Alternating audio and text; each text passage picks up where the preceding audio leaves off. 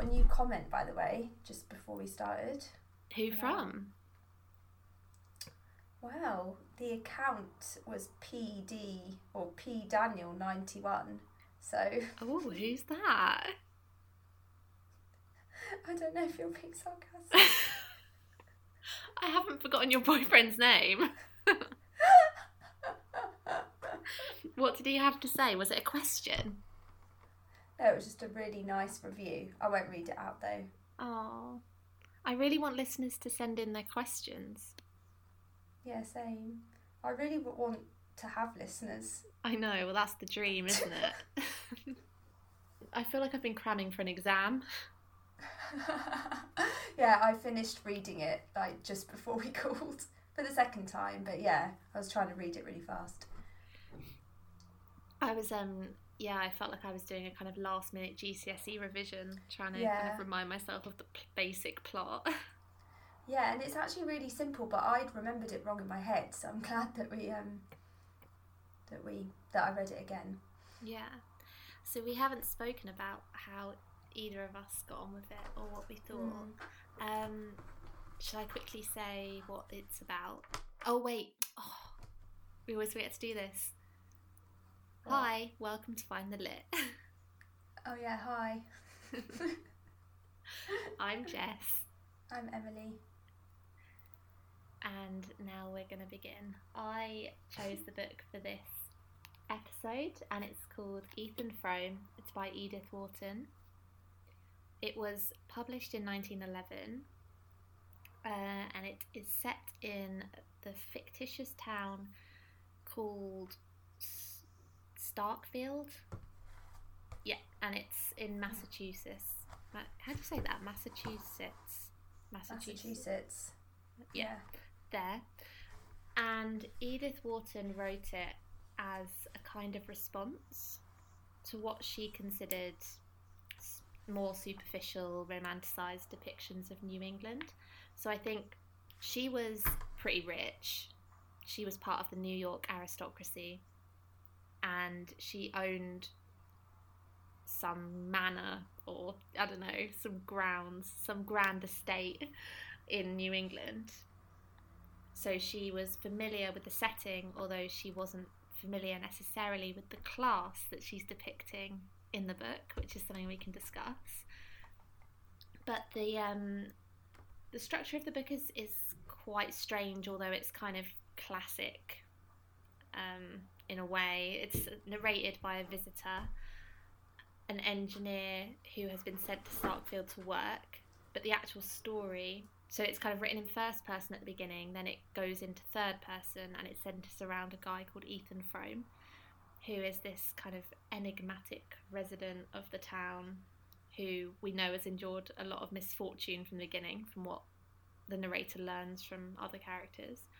And the narrator is really interested in what's happened to Ethan, and he starts getting a lift to the station with him. And then on one particularly snowy day, he ends up back at his house. And then he kind of this is it's kind of strange because he, he kind of invents the story or I don't know, we can talk about how much of it is his creative license later, but he doesn't really get told it by anyone. He sort of infers it and fills in the gaps. And the story, very briefly, is Ethan Frome, when he was young, fell in love with his wife's cousin, Mattie, who had come to live with them and work for them. And obviously, because it's a book that we chose and read, it ends incredibly tragically. um, his wife, Zeena, is very sickly and she ends up sending Mattie away. And yeah, I don't know how much how much of the plot do we normally give at this point? Should I ruin the ending? or- Depends. yeah, ruin it. Just ruin it all. So Mattie and Ethan are really distraught because Mattie's going to be sent away and there's no way out of it. They can't run away together because the economic situation is just too bad. Ethan has no money and they just can't do it. So basically, they end up riding a sled towards a tree um, as a kind of way out, but it doesn't doesn't really work. Um, and they both, well, the kind of twist of it is we obviously know Ethan is Ethan survived the accident. We don't know what happened to Mattie, but right at the end, the narrator, it goes back to the narrator's first person perspective, and he's gone into Ethan's house and he sees these two women sitting there, and one of them is Ethan's wife, Zeena, and one of them turns out to be Mattie. So she survived the accident, but well, we can talk about how she has, Mm. is different at the end. Um, I feel like that was a really, really long summary. the end of the podcast. Bye, guys. yeah. Basically said all there is to say. And then what did you think of it? I really enjoyed reading it. I um the first time I read it, I did it all in one day on the weekend, and I do. I there's like, obviously having a really long book to read. There's amazing things about that, but I do like having a short book where you can just sit there all in one go and read it. Um, it was just it really drew me in. I thought it was going to be a bit fusty and like old fashioned, you know, when it's a bit of a slog. Um, Mm. but it, the I found it really easy to read and really engaging. And actually, I I had sort of guessed what would happen, but I got it wrong. Like I thought a couple of different things would happen, and so I thought the twist was quite good. Um, oh, the laptop's screen just gone black. Uh Oh no, it's fine. It's fine. It was just like sleeping.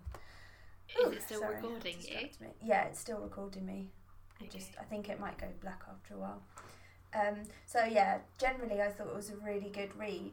Um, obviously, yeah, not the not many laughs um, in this book, as usual with us, um, but still really engaging. And it's it's weird, like how there are so ma- there aren't that many characters and not that much happens but it still feels like a really rich, full world that you're sort of drawn into.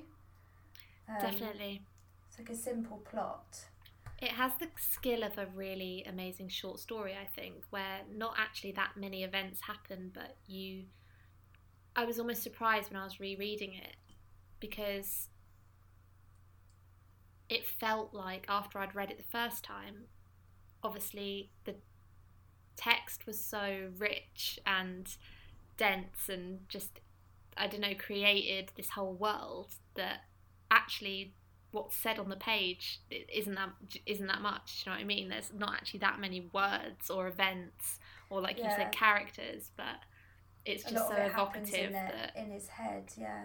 yeah, Yeah, it is evocative of the Starkfield town. A good name for it. um, definitely. yeah, so, so did you enjoy the experience of reading it? Yeah, I did. I liked it. When I first started reading it and it was that narrator guy, I was a bit, I guess, similar to you. I kind of didn't expect that much from it. But once it got into the juicy stuff and the whole illicit love, not really affair, but his No. feelings are obviously illicit. And yeah, I thought this is this is good. This is exciting. Um, I um, I like kind of forgot that there was that narrator. Really, you kind of just you kind of just get drawn into the story in the present moment of the when Ethan's younger, and you sort of forget about the whole little bit at the beginning until it comes back at the end. until he crops up again, you're like, oh yeah, I Mm. remember you. Yeah. Um, do you know why she did that? Because it's kind of an interesting decision. Um, yeah, because she. Why didn't she just start the story straight away? Um, I think it's. I think there's probably a few reasons. I think one is so that. Because at the beginning he, he kind of goes into to Ethan's house and sees these two women, and describes them, and you don't really know who they are. So I think, it it almost then hints at what's going to happen right at the beginning but then you kind of forget that or you're not really sure who those women are. So i think it it kind of gives a sense of foreboding to the whole story. Whereas if if it had just started with him meeting Mattie and them falling in love you could just think oh yeah this is going to end well. Whereas i think because of that bit at the beginning and the narrator seeing what ethan's like you know 20 years later you know something terrible is going to happen right from the beginning so Yeah. it kind of it just yeah it makes it more like just this dread underlying dread throughout the whole thing and in terms of like the actual narrator and who he is he's obviously an outsider and he's more like middle class and and kind of has this more um like what was what's the word I'm thinking like his eye for what's going on is different if he'd have been someone who'd lived there his whole life Mm-hmm. um, and she so she pro- that's probably more like how she feels writing about the characters she's writing about them from the outside Yeah, exactly. I don't know if your version has an introduction, but I think she wrote an introduction to it, which is kind of interesting. And Yeah, then mine mine had another introduction before that, so this hasn't I kind of got this from there, but yeah, it's exactly what you said. There's like two reasons, and one is the struct um, the um, the structure is used because she needed a way of of doing the kind of dramatic climax at the end, or she says it's an anti-climax actually. She says the problem before me was this: I had to deal with a subject of which the dramatic climax, or rather the anti-climax, occurs a generation later than the first acts of the tragedy. So she needed a way of stitching those two things together because obviously it's we go from him being young and the accident to then fast fast forward to I don't know how many years it is 15 20 years in the future Mm. to get that kind of contrast with the that two horror yeah yeah horror exactly and then the other thing is yeah like you said she se- she seemed to be very concerned with like the person narrating the story being believable or the way it it was narrated and articulated being kind of realistic because I think she she said that she couldn't let Ethan Frome or any of the people in the town actually tell the story because they wouldn't be sophisticated or articulate articulate enough to actually tell it. Yeah she does that a so lot she almost through it. She'll needed that like- middleman. yeah she'll say stuff like he thought this but he had no way of actually saying it and like it's Mm. like they she describes like how they think and feel in really quite beautiful language but then they never actually speak like that Exactly. So she needed someone to come in and almost tell the story on their behalf, kind of like she was doing. So she needed a midway between her, obviously as an aristocrat basically, and then these poor people um, or working class people who might not have had the language or or that kind of thing. Um, yeah so that's quite interesting. And there's been, I think there's been some critics who have read it as they've put more emphasis on the fact that there's that narrator interpreting it than others. So they've kind of read it as the story of Ethan Frome isn't actually a story about Ethan Frome. It's more, re- um, it's more a reflection of the narrator and his kind of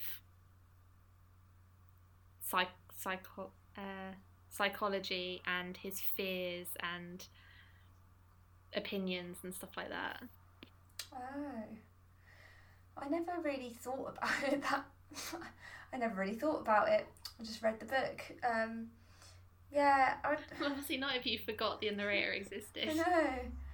I mean, he obviously know he does find out what happened, like the bare facts of it, like that they had this the sled accident and stuff, and then obviously he must have filled in the rest because Mm.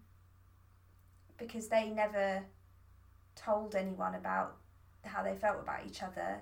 Maybe when Mattie um, is like waking up and she's all delirious from the accident, she does say something to her friend who he then talks to at the end about what happened, but Mrs. Hale, but she never reveals what Mattie told her. So I did wonder, did Yeah. Mattie tell her like we were in love, we were going to die together or something? Mm, But she mm. never tells the narrator that. So he does make the whole thing up, basically. But also, but that's not really how fiction works, is it though? Because you just read it and you believe that's what's happening, because that's what the, the story is. I don't know. I wouldn't read it and think, oh, it's all in the narrator's head. That just seems a bit silly. Yeah, it is weird, isn't it? Because I do kind of get annoyed when authors don't when when an author will write something from someone's perspective and it's obvious that that's not their voice do you know what i mean? When there's a mismatch between the voice of the narration and the person that they're kind of attributing the story to that does annoy me. And it seems like edith wharton has really tried to account for why the story would be so articulate and emotionally and whatever sophisticated by having this narrator person but at the same time there's these big holes in like well how how would he know that? Do you know what i mean? How would he know yeah. all of these details? But i i like it when i like it when a story will i guess like what am i trying to say? Not necessarily using like a second hand narrator but when a story is told from the perspective of a character who on the surface on the outside you wouldn't necessarily expect to be thinking or feeling these things because maybe they're like someone who barely speaks or you know answers in like one syllable words and things like that but mm-hmm. inside mm-hmm. you know they've got all these complex thoughts and emotions like everyone else mm. i like that and that's kind of what is so amazing about literature and i guess she she could have done it like that and she still could have given us the hints at the beginning and to to make us know what happened, but she didn't necessarily have to have like an actual other character come in. yeah, yeah. What did you think about her depiction of this community, which she, as an individual, wouldn't have had any part in? Or, you know, maybe she would have observed it as an outsider, but she wasn't, she definitely wasn't an mm. insider. Mm. I thought, to be honest, that despite like for the fact that there were barely any main characters and a lot of them just show up like once or twice, I felt they were quite well done in that I did read them and feel like they were people rather than stereotypes. Mm-hmm. But I guess where I sort of thought it was quite an outsider's look at it was how she kind of describes the overall like atmosphere and life there over years and and the sort of big sweeping statements she makes about how essentially this town um, like drains the life out of people and stuff. Mm-hmm. and you don't necessarily know that's the case because there are people living there and being happy and having families and having their picnics and their dances and stuff and those things seem like you know enjoyable and, and stuff. But i think she gives the impression overall that it's just like you know you stay there long enough and you basically give up on life yeah. But then, but then, like, and she put, and one of the characters says like, "Oh, all the, all the clever ones leave" or something. So maybe it was the kind of place where if you had aspirations or you wanted to like experience more of the world, then you would leave there and not come back because it's a tiny little village basically in the middle of nowhere. Yeah, I'm kind of torn on it because one part of me thinks it's a kind of typical way for a really rich person to see that kind of town as just relentlessly dreary and grey yeah. and you know oppressive and stuff and actually it's like it's not very nuanced in the sense she's not capturing any kind of I guess they have that fun party or whatever that Ethan comes to pick Mattie up from. And they're all having a good yeah. time there. But you know, in the main the main characters, there's not a lot of joy there, is there? And any joy no. quickly becomes yeah, just obliterated. But then at the same time, I'm like, maybe the criticism's more towards the economic situation of those people. Do you know what I mean? So they're they're very yeah. trapped by their by their economic situation. It's obviously this town that is becoming left behind in terms of technologies and the outside world and it's very old school and in that way it's being left behind economically and it's it's quite stagnant. I think that's I think that's it because she actually describes like the natural landscape as being very beautiful and although there are really harsh winters which she says you know um, like make the community like dead i guess in a way they're hibernating through the winters. She does describe it with a lot of beauty and like the life that life there could be nice you know like a country life where you're like in nature all the time. Um, but then what she describes as being kind of depressing is the, is the poverty. And like you said it's being left behind. And she describes how Ethan's mother became a lot more ill when they rebuilt the railway and it basically didn't need to go past their house because it kind of was better and quicker going another way. So she never got that like connection with other people. She never got to see anything happen and that's when her health deteriorated. And so they literally were left behind. Yeah. Yeah. But um, yeah i mean i also thought in terms of like the way she described starkfield the town and the setting it sort of mirrored the she uses it to mirror like the fate of ethan and his character and sort of his like inner turmoil and his mental state kind of is directly connected to the environment around him because um, she says he, he she says like when she, when the narrator is describing him much later on, so like decades after everything's happened. Um, she wrote that he seemed a part of the mute, melancholy landscape, an incarnation of its frozen woe, with all that was warm and sentient in him fast bound below the surface. Yeah. yeah. So like it's yeah, it's a way to it's a way to get across his like depression and the fact he's kind of turned in on himself. Yeah, it's so so bleak, and the way um, obviously like him and Mattie, what they decide to do is on a sled as well, so they're using the snow. So yeah. the and yeah, there are a lot of references to the landscape and. The, and at the beginning as well, um, the narrator talks to that guy who says he's been here too many winters. Yeah, he's got too many winters away. in him. Yeah, exactly it's almost like it's inevitable the weather sets in and so i think the weather mm. is definitely symbolic or the the climate is definitely symbolic but also like when he describes his joy at you know being in Mattie's presence and spending time with her even though it, it is cold and it's the same environment it's always described in a much more like positive joyful way so like her cheeks will be flushed with the cold, or they'll look at a little flower in the snow together, and or they'll look at the icicles and they'll both admire them. So I haven't got any direct quotes, but it's that kind of thing, isn't it? It's sort of she's always she's always described with warm colours. She's always associated yeah. with warm colours and like she wears she wears red a lot, doesn't she? She wears a red ribbon yeah. or um, I can't yeah, remember the other thing.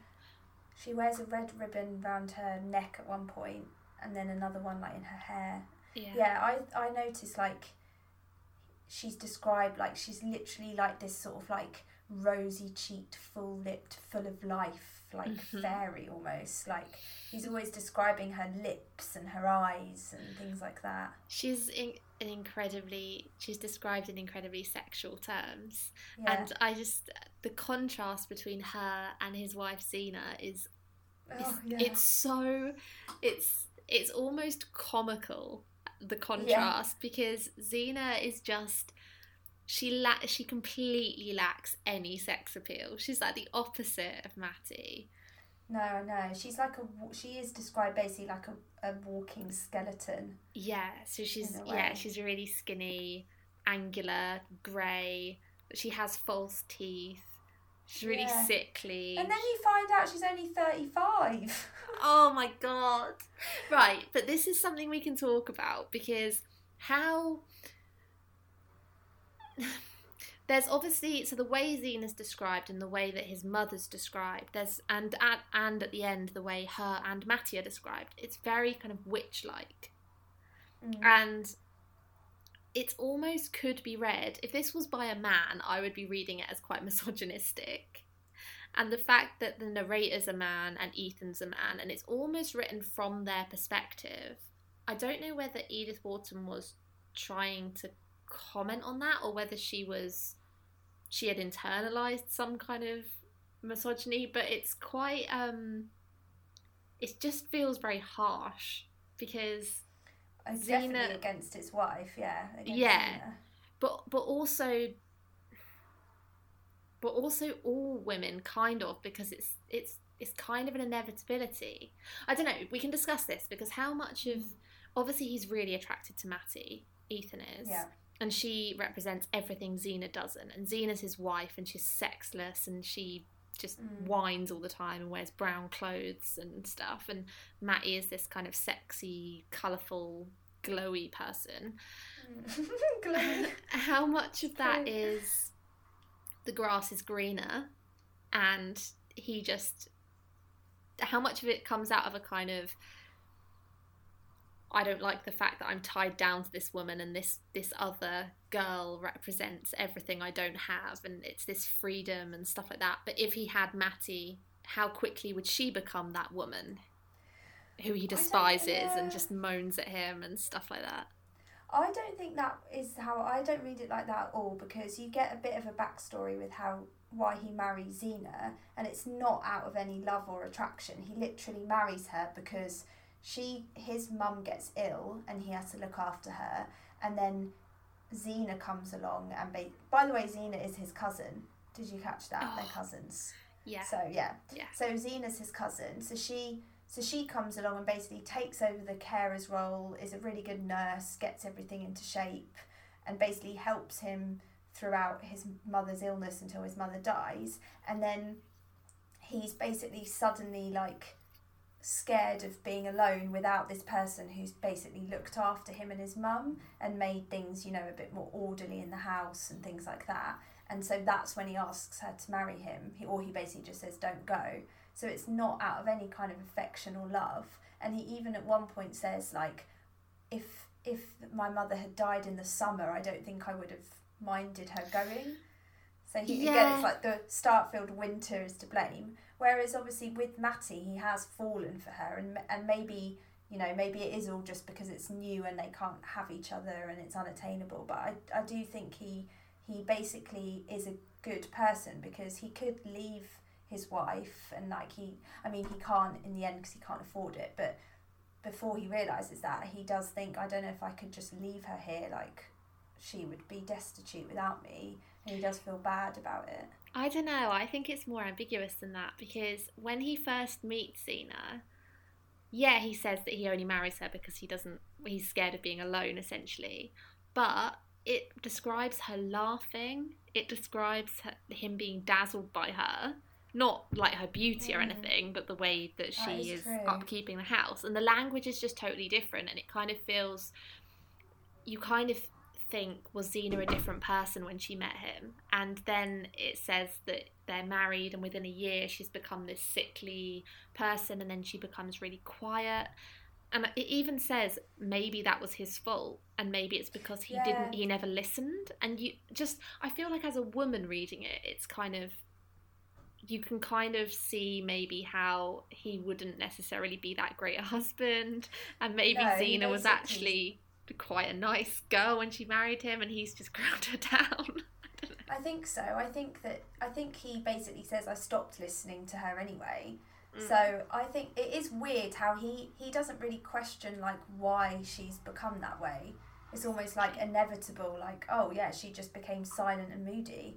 He And never really asks why. And that's it's Um, kind of I feel like it's kind of hinted at that it is inevitable because not only does he sometimes just say that, but when he has that night alone with Mattie, he looks at her in Zeena's chair and sees Zeena. yeah, like an aber- aberration that she would Yeah. become like her. I And think then and at the end, Mattie has basically become Zeena, hasn't she? Yeah, that's what's so creepy is that she's they like bicker with each other like they're exactly the same, and that's what that's what makes him hate his life because his the woman he loved has kind of turned into the one he despised. And that's But, kind of what I mean. Is yeah. the whole like thing of the story. It's almost a parable of I don't know. You get married to a woman, and she might seem all of this at first, but it's des- It's mm. almost a kind of anti. You could imagine a man writing it as an anti-marriage kind of book. I don't know. Yeah, this is so weird because I never really thought about it that way until we started talking about it. I I guess like I thought of the Zeena thing as it was just as much her fault as his because she stayed and married him and actually kind of knew that she, it wouldn't be that she wouldn't be happy there maybe Yeah. um and then because he says that originally they're going to move to like a bigger town, which is what he really wants, but then she gets all ill and they can't go, and actually, and he says that Zeena doesn't want to be anywhere that would look down on her, like she wants to live somewhere rubbish that she can look down on. Mm. And I mm. think there's a lot of bitterness in her character and selfishness, but how much of it was drawn out because of this the where they live, which is just a meager existence, like in the middle of nowhere and with your silent husband. I don't mm-hmm. know. Mm-hmm. Yeah, it is. It is hard to tell. Like, I guess like maybe I'm just a bit romantic, but I I always just was reading it thinking, oh, like Ethan and Mattie, they're just so in love. Like they obviously love each other so much. But if you look at it, like they yeah they they've never really spent any time together so it's whether it's whether you can really believe that or not i guess and also if they're so in love why at the end does he hate them both you know just the fact that they both are injured in that accident and then they're both kind of nursed by Zeena if it was true love why would it matter because it's been like 20 years or something and I think he hates like Mattie because what she's become is so far from what she was and he it's like he hates himself because he feels like it's his fault. So when he looks at her it's just kind of like self-hatred, I think. Maybe. Yeah, I don't know. It's I don't know what to make of it really because I don't it's I don't know if there if there's really a moral. I was reading it, um, just some criticism on it and stuff, and some people call it kind of a, or describe it as a fairy tale or a parable, mm. but then others were having a go at it and saying it lacked any moral significance. And one guy said that the end is so depressing that you can't do anything with it except endure it. that's that's pretty much how I feel about it. Yeah, I kind of agreed with that but I don't think it's necessarily a negative way. I, I don't know because it's horrifically depressing. But I think for there to be a moral, there needs to almost be the potential for people to have acted differently. But it's like there's kind of no scope for that in in this book. But that's almost. why it's probably that's probably why it stood the test of time and is and seems so brilliant. I well I think, and it is is one of the, like the most read like American literature things, isn't it? In schools and stuff. I think because there isn't like an obvious moral, like, you know, no one really did anything wrong. There wasn't one big act like, oh, if you hadn't have done that, it wouldn't have happened. I think it's why it kind of gets under your skin, even though it's so short, is because you you're like constantly trying to pinpoint a moment where you could make things different or things could be better or you should change one little action. It would be you know, it wouldn't have happened that way, and you can't really find one, you can't really grasp it, and that's kind of life, which yeah. is really horrible. Yeah, um, and that's why it's it's so haunting. You're right because there's you you feel like there must be a way out, but there isn't. Yeah, and the, yeah. And when I was reading it the first time, I was like really incredulous. I was like, God, just like there must be something they can do. Like when he basically gives up on them running away together, I was really annoyed. I was thinking, no, you must. I was thinking like, just leave. Like just go with no money. Just like. you know, just keep walking, and eventually you can just beg and get money from somewhere and get out to the west and everything. But even if they did that, like he says, he would leave his wife with nothing. She wouldn't be able to sell the property. Um, and then I thought, yeah, he's like her relatives could take her in and stuff. Like there was part of me that was thinking, like, just go, just go. But maybe I'm selfish. And but then he, decides that he can't do that. He and he literally would have wouldn't have the money for him and Mattie to do it as well. Well, they yeah, uh, they basically become yeah, but then like if they love each other, then they can just literally have nothing and just walk. Eventually, they'll find somewhere. Just, but they'd probably just, just die of cold yeah, yeah, but in a way, it's kind of at least chance it and do that rather than just get on the sled and Die. aim it at a tree. Oh God, morons! And actually, it's quite funny because oh no, it's not funny at all. But when they're when they're on the sled and he's aiming it at the tree, doesn't he like he thinks of Zeena, his wife, like a split second or something, and then like, and then t- starts to steer it away from the tree or something, and then he's like, no, no, and then he steers it back to the tree. But almost, so it almost feels like his wife was behind them both surviving, because I kind of got this creepy impression that like Zeena was almost happy at what about what happened because Yeah. she kind of she won then like she I like this is what I was going to ask you did, did you think that his wife Zeena like knew basically the whole time like how they felt towards each other and knew what she was doing because I felt like she did Yeah, I think she did. I think she did because of the creepy stuff she does all throughout, but also Mm. because obviously she's intent on sending Mattie away before the whole aiming the sled at the tree thing. And then after that, when they're both injured, they she takes them both in and then it's said at the end that she cared for them. And she, even though she was sickly herself, she found the strength to become Yeah. their carer. She obviously wasn't really ill most of the time, and I think like she, um, I think it's it's like Ethan's a bit of a, a sort of idiot really. Like I guess in a way like a stereotypical man where he can't really see what's in front of can't really see what's obvious. Whereas I think Mattie can so obviously see that Zeena knows how they feel and is really I think it's really obvious to the reader that Zeena knows. As soon as you as soon as she says to him that like sort of sarky comment like oh yes because you you shave every morning now like he never used to bother shaving and then as soon as Mattie lives with them he shaves every morning and he's mm-hmm. like oh I didn't realise she noticed and obvious so obviously she knows that he's doing that for Mattie and like there's all these little hints and I so I think when I think when when Zeena goes to that other town to have that appointment with the doctor and leaves them to have that evening together yeah. and they're both really happy. I think she does that on purpose because I think she wants to give them that chance to like spend time together so that so that something can go wrong and she can kind of pull the rug from under them or use it as Yeah, evidence or Which it does when they break that pickle dish, which they don't even do, the cat does. And the cat is like this Yeah. creepy kind of witch symbol, which is Yeah. almost like, was that Zeena? Because she's kind of witchy yeah and weird. Yeah, there's that bit where, um, when you talked about Zeena knowing everything and, and stuff, with like noticing that he was shaving, when Ethan gets up really early or stays up really late, I can't remember which, to scrub the floors because Mattie's a bit useless around the house, but Oh, she doesn't want him, her to get sent away, so she he stays up and scrubs the floor, and Zeena catches him doing it. yeah It's like, just looks at him. mate, so obvious. obvious.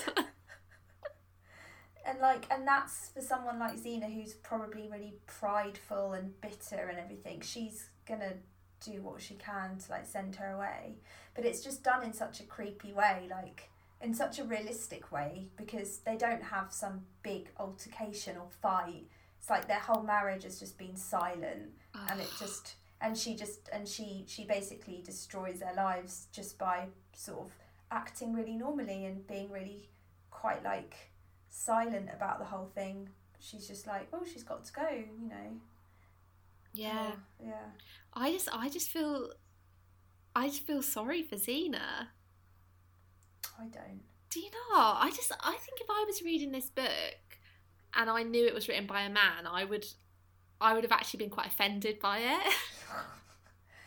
yeah but some people are like that she didn't have like i think that she had a horrible lot in life and everything and she was going to be unhappy but But she- why do all the, almost like literally all of the women, it. all of the women end up as witches? that is so sexist. she she Zeena embraced being a bitter, horrible, cold-hearted person. She loved it because she liked to have the control.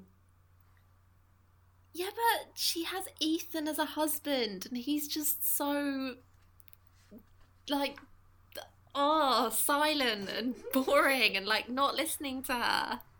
But why does Mattie fall in love with him then? Does she though? Well, she could have any of the blokes in the town. She could have that Denis Eady, who's like the rich kid. Yeah, I think she doesn't. Well, maybe she does. no, I don't know. Yeah. I mean, I didn't know Mattie was actually in love with him until literally they kissed. Do you know what I mean? I thought that I was kind of obvious, yeah. I was unsure as to whether she even liked him that much because we're seeing it all from his perspective, sort of. I was Mm. like, is he just imagining all of this? Like, is she actually not that interested in him? Yeah, it's not as obvious because they, they basically never speak about how they feel, do they? It's all without physical touch and it's all with them just saying, like, dinner's ready, good night, I like- Exactly. that's it. Yeah, but I think she does. Um, there was one bit that, like, just about the tension and everything and the way that nothing really happens, but it's so tense. Like, we talked about, like, the, the his wife and, like, the descriptions of the um, nature and the cold and everything. But there was one bit that I read today that I thought was really good because when when they're when they've got that evening together, him and Mattie, and it's supposedly like you know amazing because they've never got to be alone together before. Um, she he like describes her as seeming um, taller and fuller and more womanly in shape and motion, which does fit with your sort of idea of the other one being really sexless and everything. And then he and then and then it's described like this nice kind of domestic scene where there's the cat and the food and the fire. And you sort of get lulled into this sense of security like oh they could have this happy life together. But then it says ethan was suffocated with the sense of well-being. And i just thought that line really stood out to me because like suffocated it's such a violent description. And it's Mhm. not it's not ethan was ethan felt like he was suffocating with the sense of well-being. It's literally ethan was suffocated with the sense of well-being. And that's just like this horrible like i don't know like d- disconcerting image. And you just you, again you're like oh something's going to go wrong. And he's never bloody happy, is he? Like, the more I think about it, the more I actually am leaning towards a reading of this as just basically a man being terrified of commitment and it all just being a big kind of thing like that because he um he says at one point as well like Mattie is obviously terrible around the house and stuff and mm. It says Ethan had an idea that if she were to marry a man she was fond of, the dormant instinct would wake and her pies and biscuits become the pride of the county. But domesticity in the abstract did not interest her. So it's almost she represents everything that's the opposite of a wife because she's this sexy young girl who's terrible at housework. And then as soon as she would become his wife, it'd be like, "Oh, you're no longer attractive to me." But, but then but then he but then all his like imaginings and daydreams are of them being husband and wife and just sitting there in the kitchen by the fire together. It's not like he just wants to Mm. have sex with her. And if and if it was that, he would have just tried it on like a million times and he doesn't. I just, yeah. Mm, I don't know. I just think it, he describes her like when he describes her doing like the washing up and stuff or or like putting the food out on the table like that's him just liking to watch her do things around the house which yeah obviously you could say is sexist but it's him wanting commitment in the sense that he wants that to be his daily life I don't know. I don't know. I know I'm being way more cynical than you. You're you've got a really romantic reading of it, and I just think Yeah. I do like the the way like that he kind of wants Zeena to kind of accidentally die or something and that would solve all his problems but you never he never actually explicitly says that but when they're coming back from that walk he's like picking her up from the walk and they can't find the key and he's like oh maybe maybe tramps got in and oh god and you're just like he's like kind of hoping that they did and his wife's been murdered yeah. I mean, part of me did, as sympathetic as I was to Zeena, I was a bit kind of thinking, just just kill her. yeah so you want him to commit murder I thought that might happen at one point. So maybe that's what he does. um. Oh, I was going to say something else about. Oh yeah, that's it. Because also the other thing that makes me think of it being a kind of it being quite loaded in terms of marriage and the way it might change how people see each other is the fact that I think Edith Wharton was actually married when she wrote this, but I think she broke up with her husband quite shortly afterwards. So I'm thinking maybe if Oh. she was having a really unhappy marriage, then that would have also Yeah, had an she would understand that kind of bitterness that can only grow over many, many years. yeah, exactly. Yeah. Um, I mean, he yeah, like going back to like what he wants. It's I wrote quite a few little notes about how he really. It seems like he really likes the idea of how and being able to like, influence Matty and and be the one in control. And he talks about stuff like his sense of mastery and his tone subdued her, and and like he can kind of like control the situation a bit. Um, in terms of her emotions or her actions. But then I thought it was quite a weird twist because he does that all the way through, but then it's actually completely Matty's idea for them to crash into the tree on purpose and she basically completely controls it and convinces him that it's the right thing to do. Yeah, that's so true. And also, it's weird the kind of the way it turns around in terms of the power dynamic because obviously at the end he's stuck there with these two women who are really vocal and mm. the woman Mrs. Ha- Hales is it Mrs. Hale, Mrs. yeah, Mrs. Hale. friend. when Yeah. she's talking to the narrator, she says that when she sees Ethan with the two women, she feels the most sorry for him, and he's the one who suffers the most. And the really weird bit is the way it ends. Oh, I loved the ending. She's talking. She's talking about. This is Mrs. Hale. She's talking about the Fromes, as in Ethan's relatives, who are buried in the graveyard, yeah. and there's quite a lot of references to them, which is obviously quite um, symbolic as well. Compared to the Fromes up at the farm, and she says, um, the way they are now, I don't see there's much difference between the Fromes up at the farm and the Fromes down in the graveyard, except that down there they're all quiet and the women have got to hold their tongues. That's the ending. I loved that ending. In in my book, in the introduction, that's written by someone with a really funny name called Doris. Is is that your one? My introduction, Doris Grumbach. I don't know. But she but she says something like the ending that that like last bit is like really weak and rubbish. But I think it's so good, and I I, th- I feel like it's really it's like a really modern ending. It feel it feels like a really unusual way for a book from that period to end, like kind of almost like on that sort of just almost like a throwaway line. But it I think it's really good. I know. I, I do know what you mean. Yeah. What do you think it means though? So it so I read it like hang on that um that basically like that it's they're even though they're alive, you know, they're not really because they don't really have a life. Like they're what are they doing up there? Like what kind of a life is that? They are essentially, you know, they're basically dead in the sense that they haven't got anything to live for, but Mm-hmm. in a way like the cruelness of it is that they they talk more than ever which is like to hold their tongues if you're dead you can't talk Mm-hmm. mm-hmm. um but it's like it's like the what it's like the words they're speaking aren't communication they're not really communicating are they it's just it's the only thing they have that they can actually do is just complain and moan about each other um, because they're crippled and they're stuck there in that prison of a house up on the hill. And they're and they're stuck there in that horrible love triangle. Like that's what's so fucked up about it.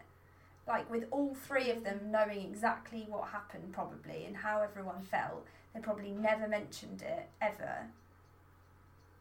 It's just so it is so suffocating Yeah. and horrible and it will never be spoken about Yeah. explicitly, and they'll just be like that until the day they all die. exactly and then they're the ones in the grave and that and that all those like references to the grave the gravestones is like really gothic because he like when he looked at them when he was having to care for his sickly mother he felt like they were mocking him like you're going to be here one day you're never getting away and then and mm-hmm. then when he was feeling all happy about Mattie, he looked he'd look at them and think, oh, maybe one day we'll be buried there and we'll have had a lovely long life together, living happily in our little house.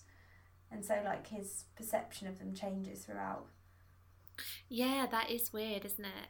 Because he almost says that the people in the in the grave are kind of saying to him when he's feeling hostile towards them. It's kind of a, oh well, we couldn't get away, so why should you? Yeah, and one of them's even, yeah, one of them's even got the same name as him, like a, an older relative.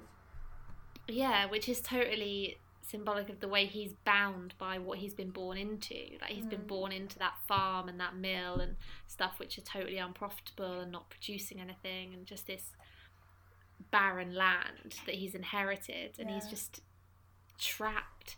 It is quite I mean it can be read like definitely in a very sympathetic to to that kind of those people who were in that in that situation you know for her to be really rich and from this aristocratic background but to be writing this quite sympathetic thing about people just trapped by their economic circumstances yeah I you can definitely read it like that i think it does that really well because you you kind of forget that they are trapped in that way because you get so caught up in like the kind of emotional side of things and then when it all mm. just kind of ends just purely because they're poor when it ends the way it does it's really annoying and frustrating but i guess maybe she's trying to make a point like yeah this you know this could be happening all over america.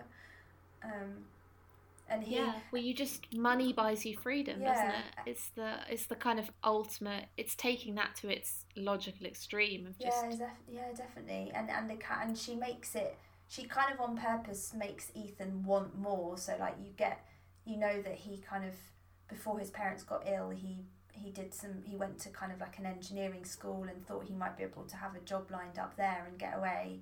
And then when the narrator's getting to know him, you know, decades later, he like still shows a glimmer of that interest in in like the science and things. Um, so I guess she's saying like, yeah, you you know, if you if you just looked at these people from the outside, they have these miserly, dead, barren lives but actually like look at this story.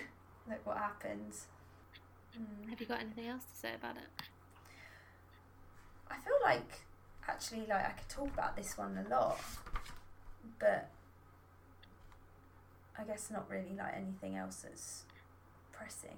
But, but like it's it, that's why i think it's really good because it's such a basic story but like, i feel like you could just keep talking about it and talking about it because you kind of start seeing it from one of their perspectives and then and then you kind of feel more sorry for the other one and then it goes back and forth.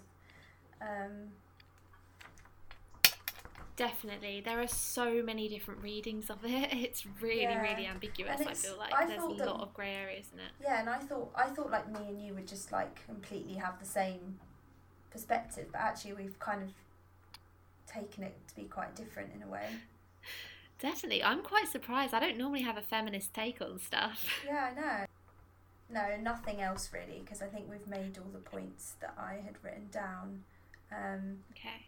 It's just very gothic, isn't it? I think. I'm not really sure if I know what gothic means, but there's gravestones in it.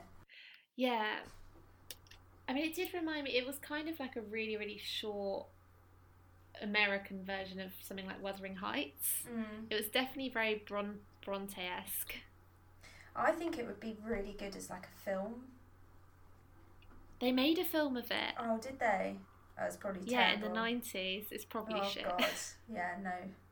I want to watch it, but it'll be awful.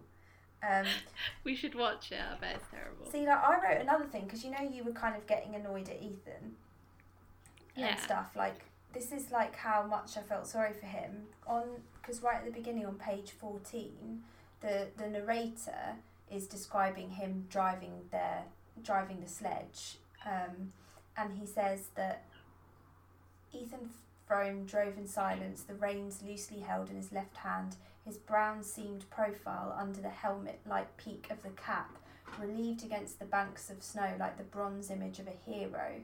And I was like, ah, oh, a hero, and I just had this image of yeah, like you know, like somebody in like a proper sort of um, like army hat or something, like a bronze statue. And then I thought, Mm. Ethan as a hero, is he like is he like a doomed hero who's just constantly sacrificing himself for others? And then in the end, like he is like, you know, he has basically sacrificed his life. Yeah, yeah. It's not I don't feel sorry for him. I definitely, definitely do. I just think that how do I put it?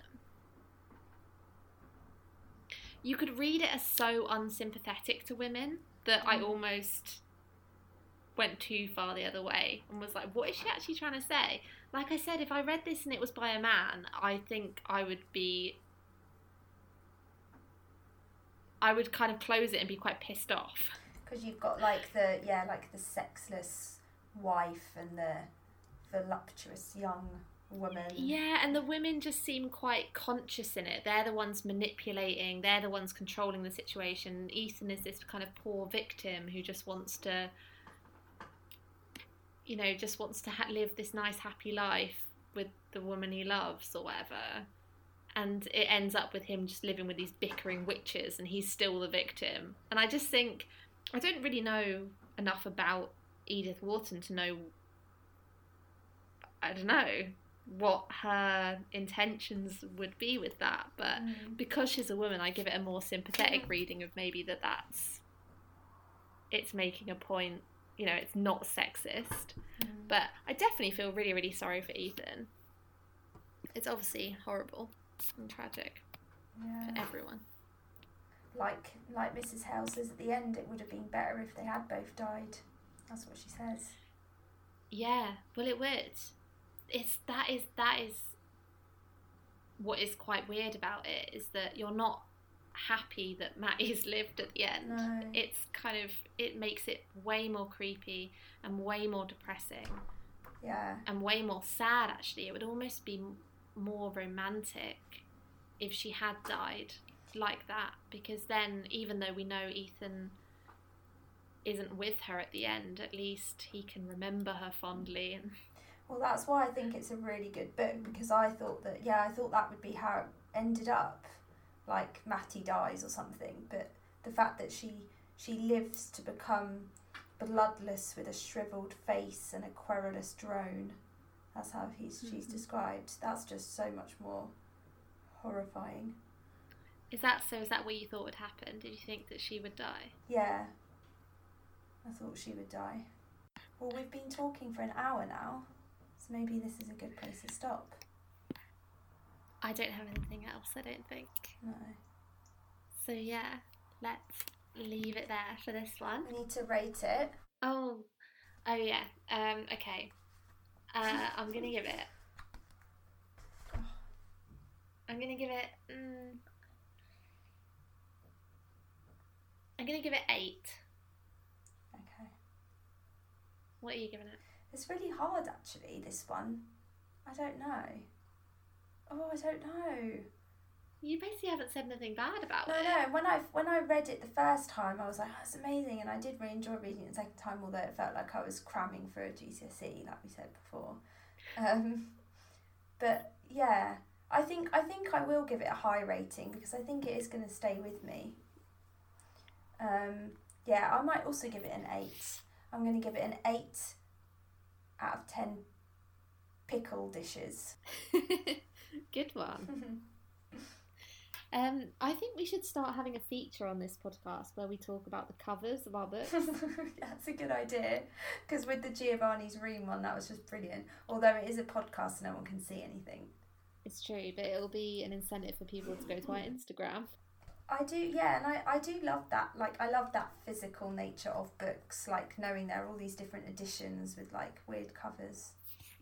Yeah, and I think we can just talk about how well the book actually reflects the cover. Because Mm. obviously, you shouldn't judge a book by its cover, but with this one, I mean, the content fully lives up to the bleakness of the cover. Mine's a painting called Snowbound. Mine is a detail from Snow Scene in Country. And it is literally the colour palette is brown and white. and that's it. I love that though because like I feel like these days like book covers always try and be really kind of really eye catching or gripping or something so that you pick it out in a crowd sort of thing. And mine is so mm. not like that at all. It's almost saying like I'm boring when it's not. Mine is literally saying, if you want to be happy, don't open this book. Yeah. You know what we should also do as a feature is we should look at the blurb Yeah, that is such a good idea. because I've I didn't even read mine. I'm going to read it now. Maybe we should read them, but then like cut this bit out.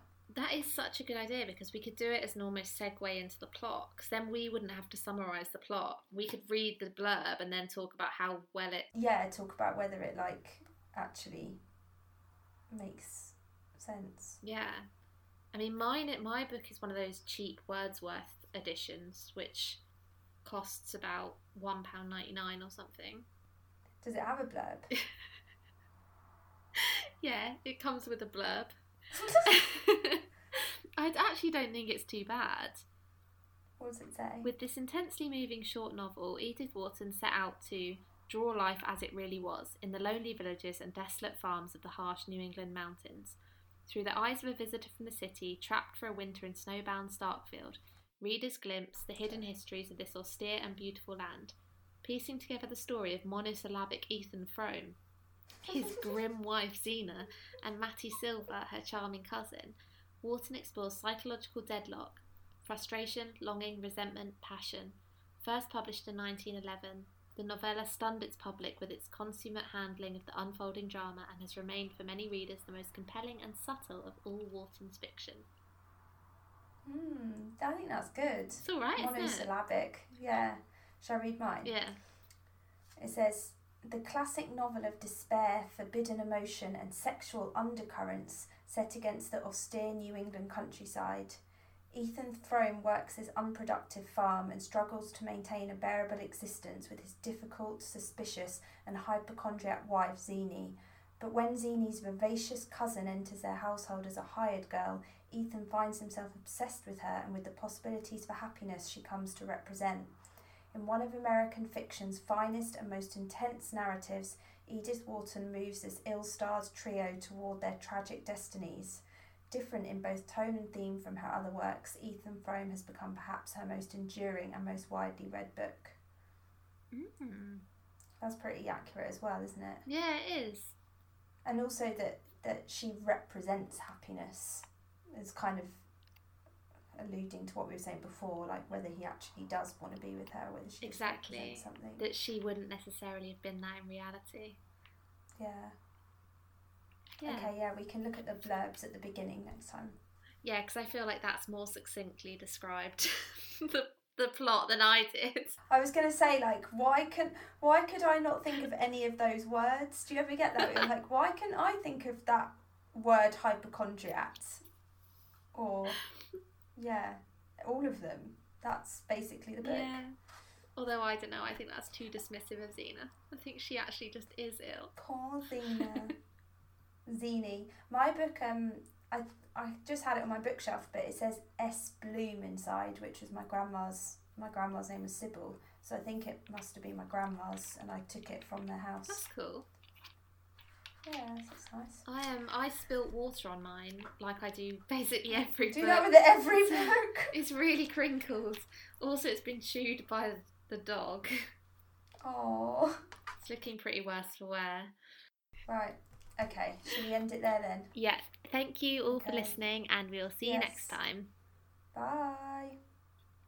I almost hung up on I you then, oh rather than press stop I, recording. exact, I was about to say the exact same thing. I nearly pressed hang up. on you. Have you stopped so recording now?